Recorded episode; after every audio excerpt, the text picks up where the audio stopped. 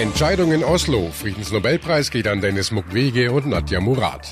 Gericht stoppt Rodung des Hambacher Forstes. Großdemo findet trotzdem statt. Und der exklusive Antenne Bayern Kandidatencheck für die Landtagswahl. Heute mit Natascha Kohnen von der SPD. Besser informiert aus Bayern und der Welt. Antenne Bayern. The Break. Willkommen zum Nachrichtenpodcast von Antenne Bayern. The Break ist die Auszeit für mehr Hintergründe, mehr Aussagen und Wahrheiten zu den wichtigsten Themen des Tages. Es ist Freitag, der 5. Oktober 2018. Redaktionsschluss für diese Folge war 17 Uhr. Ich bin Antenne Bayern Chefredakteur Ralf Zinno. Es ist die wichtigste politische Auszeichnung der Welt, der Friedensnobelpreis. Heute wurde in Oslo der diesjährige Preisträger bekannt gegeben. Nominiert waren wieder viele alte Bekannte. Papst Franziskus als Anwalt der Armen, Bundeskanzlerin Merkel für ihre Flüchtlingspolitik. Am heißesten gehandelt bei den Buchmachern wurde aber US-Präsident Trump. Er hat sich ja selbst mehrmals als geeigneten Preisträger ins Spiel gebracht. Das Nobelkomitee hat das offenbar anders beurteilt, nachdem im vergangenen Jahr die Anti-Atomwaffenkampagne ICAN für ihr Ringen um nukleare Abrüstung ausgezeichnet wurde, teilen sich in diesem Jahr zwei Persönlichkeiten die Ehrung. Beide haben ihr Leben dem Kampf gegen ein besonderes Kriegsverbrechen verschrieben, Vergewaltigungen als Waffe. Der Friedensnobelpreis 2018 geht an die irakische Aktivistin Nadia Murad und den kongolesischen Arzt Dennis Mukwege. In Oslo ist Antenne Bayern Korrespondentin Sigrid Harms. Sigrid, wie hat das Nobelkomitee seine Entscheidung begründet. Für das Nobelkomitee ist es wichtig, dass das Thema sexuelle Gewalt gegen Frauen mehr Aufmerksamkeit bekommt. Frauen müssten besser geschützt werden und die Täter müssen vor Gericht gestellt werden, meint Beres Reich Andersen. Und genau dafür würden die beiden halt so selbstlos kämpfen. Dennis Mukwege und Nadia Murad, Dennis Mukwege und Nadia Murad haben beide ihre eigene Sicherheit aufs Spiel gesetzt, indem sie mutig gegen Kriegsverbrechen kämpfen und Gerechtigkeit für die Opfer fordern. Die Welt könne nur friedlicher werden, wenn auch die Rechte der Frauen anerkannt würden. Und äh, beide wurden zwar nicht als Favoriten gehandelt, aber unbekannt sind sie ja auch nicht. Ja, unbekannt sind beide nicht. Dennis Mukwege hat seit Jahren auf der Liste der Kandidaten für den Friedensnobelpreis gestanden. Er ist Arzt und er leitet ein Krankenhaus im Osten Kongos, in dem vor allem Frauen behandelt werden, die Opfer von sexueller Gewalt wurden. Er prangert seit Jahren an, dass Vergewaltigung als ein Mittel der Kriegsführung eingesetzt wird und er kritisiert seine Regierung im Kongo heftig, weil Massenvergewaltigungen oft ohne rechtliche Konsequenzen bleiben. Sein Prinzip ist, Gerechtigkeit ist jedermanns Sache. Und Nadja Murad, sie hat ja auch eine ganz besondere Beziehung zu Deutschland. Ja, das ist richtig. Nadja Murad kommt aus dem Irak. Sie gehört dort der Minderheit der Jesiden an und im August 2014 wurde ihr Dorf dort von IS-Kämpfern überfallen. Fast ihre ganze Familie wurde ermordet und sie selbst wurde in die Sklaverei verkauft, wo sie immer wieder vergewaltigt wurde.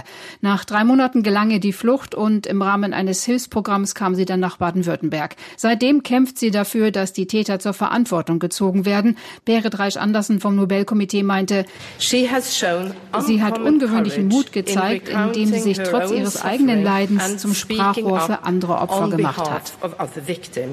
Oft sind ja kontroverse Diskussionen im Zuge der Verleihung entstanden, zum Beispiel bei der Vergabe des Preises an den damaligen US-Präsidenten Barack Obama im Jahr 2009. Diesmal bekommt das Nobelkomitee für seine Entscheidung einhellige Zustimmung. Die Bundesregierung begrüßte die Vergabe des Preises an Mukwege und Murat. Regierungssprecher Steffen Seibert. Ich möchte für die Bundeskanzlerin und die gesamte Bundesregierung den beiden Preisträgern Nadja Murat und Dennis Mukwege den herzlichsten Glückwunsch aussprechen, verbunden mit großer Hochachtung. Das sind zwei großartige Preisträger, die beide für sich für den Schrei nach Menschlichkeit stehen, inmitten unvorstellbarer Grausamkeiten, die Menschen anderen Menschen antun. Auch von FDP, Grünen und der Linken hieß es, beide hätten den Preis mehr als verdient. Und Außenminister Maas von der SPD schrieb bei Twitter, der Kampf der beiden gegen sexuelle Gewalt gegen Frauen verdiene nicht nur den Friedensnobelpreis, sondern unser aller Unterstützung. In Deutschland und in der ganzen Welt. Das ist sicher im Sinne des Stifters Alfred Nobel. Man darf annehmen, dass dieser Preis ihm ein besonderes Herzensanliegen war, denn Alfred Nobel war ein engagierter Pazifist. Der schwedische Erfinder des Dynamits konnte nicht verwinden, dass seine Entdeckung für den Einsatz im Krieg genutzt wurde. Seit dem Jahr 2001 findet die Verleihung des Preises am 10. Dezember statt, dem Todestag von Alfred Nobel. Ganz Deutschland diskutiert über den Hambacher Forst. Der rund 2000 Jahre alte Wald ist zum Symbol des Widerstands gegen, so der Vorwurf, gierige Energiekonzerne geworden. RWE will ja die Hälfte des noch verbliebenen 200 Hektar großen Waldstücks in Nordrhein-Westfalen roden, um mehr Braunkohle abbauen zu können. Jahrelang hielten Aktivisten den Wald besetzt. Vorgestern hatte die Polizei nun die Räumung der Baumhäuser der Aktivisten abgeschlossen und RWE begann schon mal mit den Vorbereitungen für die Rodung. Heute aber konnten die Umweltaktivisten einen enorm wichtigen Erfolg feiern. Das Oberverwaltungsgericht Münster hat in einem Eilbeschluss in letzter Minute einen Rodungsstopp verfügt. Die Richter folgten damit dem Antrag der Umweltschutzorganisation BUND. Die Begründung? Es müsse noch geklärt werden, ob der Hambacher Forst wegen der Vorkommen der seltenen Bechsteinfledermaus oder des großen Mausohrs unter Schutz stehe. Das Gericht erklärte, die Unterlagen dazu umfassten mehrere Kisten. Die Rechtsfragen seien so komplex, dass man sie nicht in einem Eilverfahren beantworten könne. Die Rodung müsse somit vorerst gestoppt werden, damit keine vollendeten, nicht rückgängig zu machenden Tatsachen geschaffen würden. Durch die Maßnahme könnte die Artenvielfalt irreversibel beeinträchtigt werden. Das sei nicht gerechtfertigt, so die Richter. Dieser Beschluss ist nicht anfechtbar. RWE ärgert sich dementsprechend schwarz. Die Aktivisten dagegen feiern. Zum Beispiel Martin Kaiser von Greenpeace. Die Entscheidung vom Oberverwaltungsgericht Münster ist sensationell. Es gibt dem Recht, was schon lange Millionen Menschen hier in Deutschland gefordert haben, den Erhalt des Hambacher Waldes und dem Klimaschutz eine Chance zu geben. Insofern straft es RWE mit Lügen, die immer behauptet haben, dieser Wald kann nicht geschützt werden. Nordrhein-Westfalens Ministerpräsident Armin Laschet wünscht sich, dass die gewonnene Zeit jetzt für neue Gespräche genutzt wird. Der Beschluss des Oberverwaltungsgerichts vom heutigen Tag bietet die Chance, nun einmal innezuhalten und zu überlegen, wie man eine Lösung findet, die sowohl eine sichere Energieversorgung und sichere Arbeitsplätze in der Zukunft ermöglicht und gleichzeitig dem Umwelt- und Naturschutz Rechnung trägt. Zeit dafür wird es allem Anschein nach genug geben, denn dem Vernehmen nach dürfte eine Rodung für mindestens ein Jahr nicht mehr möglich sein. Erst muss es ein endgültiges Urteil zum Antrag geben. Und damit rechnen Beteiligte aufgrund der Komplexität der Rechtsfragen nicht vor früh Frühjahr 2019. RWE selbst rechnet sogar mit dem Ende des Jahres 2020. Antenne Bayern Reporter Dirk Steinmetz ist nun zugeschaltet. Dirk, diese Entscheidung kostet das Unternehmen ja richtig viel Geld. Kann man sagen, wie viel? Ja, also allein dieser Rodungsstopp kann RWE pro Jahr mehrere hundert Millionen Euro kosten. Das ist natürlich ein erheblicher Schaden. Die RWE-Aktie, die verliert an der Börse stark. Zwischenzeitlich ist der Kurs der Aktie um sieben Prozent abgesackt. Nun kann ja RWE RWE weiter Braunkohle im Tagebau Hambach fördern, aber die Frage ist, wie lange noch? Denn da ist der Wald im Weg und um den kann man nicht herumbaggern. Und kann RWE denn die Kohle aus Hambach irgendwie ersetzen? Also der Energiekonzern selbst sagt, nein, das geht nicht.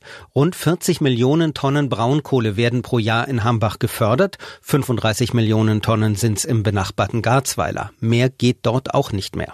Dann gleich die Frage hinterher, hat dieser Rodungsstopp also Folgen für die Stromversorgung? Naja, das ist nun die Streitfrage. RWE sagt, ja, das hat Folgen für die Stromversorgung. Das Oberverwaltungsgericht Münster hat daran allerdings erhebliche Zweifel. Bei den Verhandlungen vor Gericht wird dieses Argument also nun ganz genau abgeklopft werden. Es gibt Studien, wonach sich Braunkohlestrom auch ersetzen lässt durch Strom aus anderen Energiequellen. Diese Studien haben unter anderem Umweltschützer in Auftrag gegeben. RWE sieht's naturgemäß anders.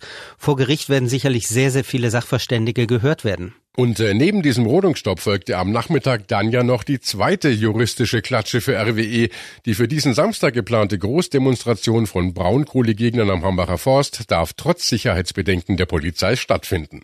Das Verwaltungsgericht Aachen hat ein von der Polizei erlassenes Verbot gekippt. Die Polizei kündigte an, die Entscheidung zu akzeptieren und nicht vor das Oberverwaltungsgericht in Münster zu ziehen. Noch neun Tage bis zur Landtagswahl in Bayern. Am Sonntag, dem 14. Oktober, ist es soweit. Die CSU sagt ja in sämtlichen Umfragen immer weiter ab. Manche sehen sie schon bei 33 Prozent. Dennoch ist ihr Spitzenkandidat Markus Söder der beliebteste für den Posten des Ministerpräsidenten. Im Politbarometer des ZDF wird der CSU-Amtsinhaber gegenüber der SPD-Kandidatin Natascha Kohnen und dem grünen Spitzenmann Ludwig Hartmann von jeweils 30 Prozent der Menschen bevorzugt. Jeder vierte gab aber auch an, Hartmann zum Beispiel überhaupt nicht zu kennen. Wir stellen diese Woche alle Spitzenkandidaten vor, jeden Tag im Antenne Bayern Kandidatencheck. Unser Bayern-Reporter für Landespolitik Hans Oberberger stellt Ihnen dabei auch eure Fragen, die ihr uns auf antenne.de und per Facebook zuschicken könnt. Jetzt war die Spitzenkandidatin der SPD, Natascha Kohnen, in den Antenne Bayern Studios zu Gast. Ich formuliere es zum Anfang mal ganz milde es läuft nicht so richtig für die SPD bei dem Wahlkampf noch. Ne? Also wenn man sich die Umfragen anschaut, wir haben gerade eine ganz frische Umfrage reingekriegt von Infratest DIMAP. Äh, die sieht zwar für die CSU auch nur 33 Prozent, das heißt, das sieht auch für die CSU nicht besonders toll aus, aber die SPD profitiert nicht wirklich davon. Das heißt, sie sind auch nur bei 11 Prozent, Freie Wähler auch 11 Prozent, die AfD bei 10 Prozent und die Grünen bei 18 Prozent. Das heißt, natürlich gar nicht das, was sie eigentlich haben wollten. Sie sind nur drittstärkste Kraft, das auch noch neben den Freien Wählern. Ich sag mal, mhm. an was liegt's? Ja, das ist jetzt auch nicht die Zahl, das ist eine harte Zahl, die man natürlich auch nicht haben will. Aber wir sind auch ehrlich gesagt wild entschlossen, weil ja auch jeder Zweite fast überhaupt noch nicht weiß, was er wählen wird. Unglaublich viele sagen, ja, vielleicht wähle ich die, aber vielleicht auch jemand anders. Also es kommt jetzt wirklich auf die letzten Meter an. Und das war ja bisher auch in noch keiner Landtagswahl so. Und deswegen ähm, sitzen wir ja auch heute hier, dass wir nochmal Fragen beantworten, miteinander reden und wir schauen einfach, dass wir das Ruder echt noch rumreißen. Mhm. Ich vermute mal, Sie haben die, die letzten Wochen auch ganz schön geflucht. Ähm, das war nicht gerade Rückenwind aus Berlin, was da kam, oder? ja, ich habe ja nicht nur geflucht, sondern ich habe auch sehr deutlich gemacht, was ich denke, insbesondere beim Fall Maaßen. Diese Entscheidung war untragbar. Und das habe ich auch Richtung Berlin sehr, sehr deutlich gemacht. Mitgetragen von Ihrer eigenen Parteivorsitzenden? Ja, eben. Aber an die habe ich auch geschrieben. Und da muss man auch mal klipp und klar sagen, hey, stopp. Das geht nicht mehr. Und diese Entscheidung um Maßen war für niemanden auf der Straße nachvollziehbar. Egal wen du triffst, auch für mich nicht. Wie ich das gelesen habe, habe ich gedacht, nee, komm, geht überhaupt nicht.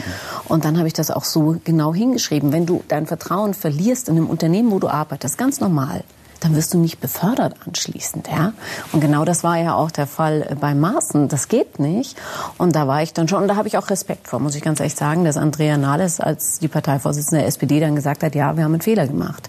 Und das erwartet man ja auch von Politik, also oder von Politikern, dass man immer sagt, hey, ihr müsst auch mal sagen, wenn ihr was falsch macht. Jeder macht mal auch was falsch im Leben. Und da muss man auch eine klare Konsequenz dann draus ziehen. Und das haben die gemacht. Also gut, ich bin aber auch relativ massiv reingegangen. Ja, das bin ich. Hat das dann auch für längerfristige Verstimmungen noch gesorgt jetzt? Oder ist, ich denke, nach sowas ist nicht einfach gut. Dann man muss ja irgendwann mal aufarbeiten, was ist da schiefgelaufen irgendwie, dass da offensichtlich auch so uneinheitlich in der SPD vorgegangen wurde. Nee, ich meine, ich habe eine klare Haltung. Und ich lasse mich auch nicht verbiegen.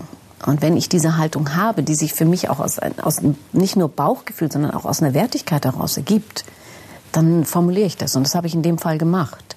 Und bei der ganzen Dieselfrage zum Beispiel ist es für mich genau dasselbe. Ich sage da klipp und klar, und da bin ich mit der SPD-Umweltministerin im Bund auch einer Meinung, die Automobilhersteller, die betrogen haben, die müssen das auf eigene Kosten reparieren. Das ist so. Und davon weiche ich auch nicht ab. Hm. Aber ist ja der nächste Fall schon wieder. Äh, die Koalition ja. mit ihrer Beteiligung und mit der SPD-Beteiligung mhm. hat jetzt gerade diesen Kompromiss beschlossen. Da steht das so nicht drin. Nee, es steht, sage ich mal, aber jetzt kommt ja genau die Debatte. Jetzt machen ja gerade die Automobilkonzerne, machen Gott, ach Gott, nee, wir haben damit nichts zu tun. Und da bin ich jetzt ähm, wieder in dem Fall, ja, mit Kevin Kühnert gemeinsam äh, gehen wir da jetzt natürlich noch mal rein und sagen klipp und klar, Leute, das muss kommen. Aber wer, die Bundesumweltministerin muss diese Debatte ja auch führen. Wer völlig blockt und für mich überhaupt nicht nachvollziehbar ist der Scheuer. Keine Ahnung, was den treibt. Ne? Mhm. Wir haben Fragen von draußen. Hörer haben okay. geschrieben. Wir haben, die erste Frage ist von Lisa Galleitner. Sie will wissen, was will die SPD für Alleinerziehende tun?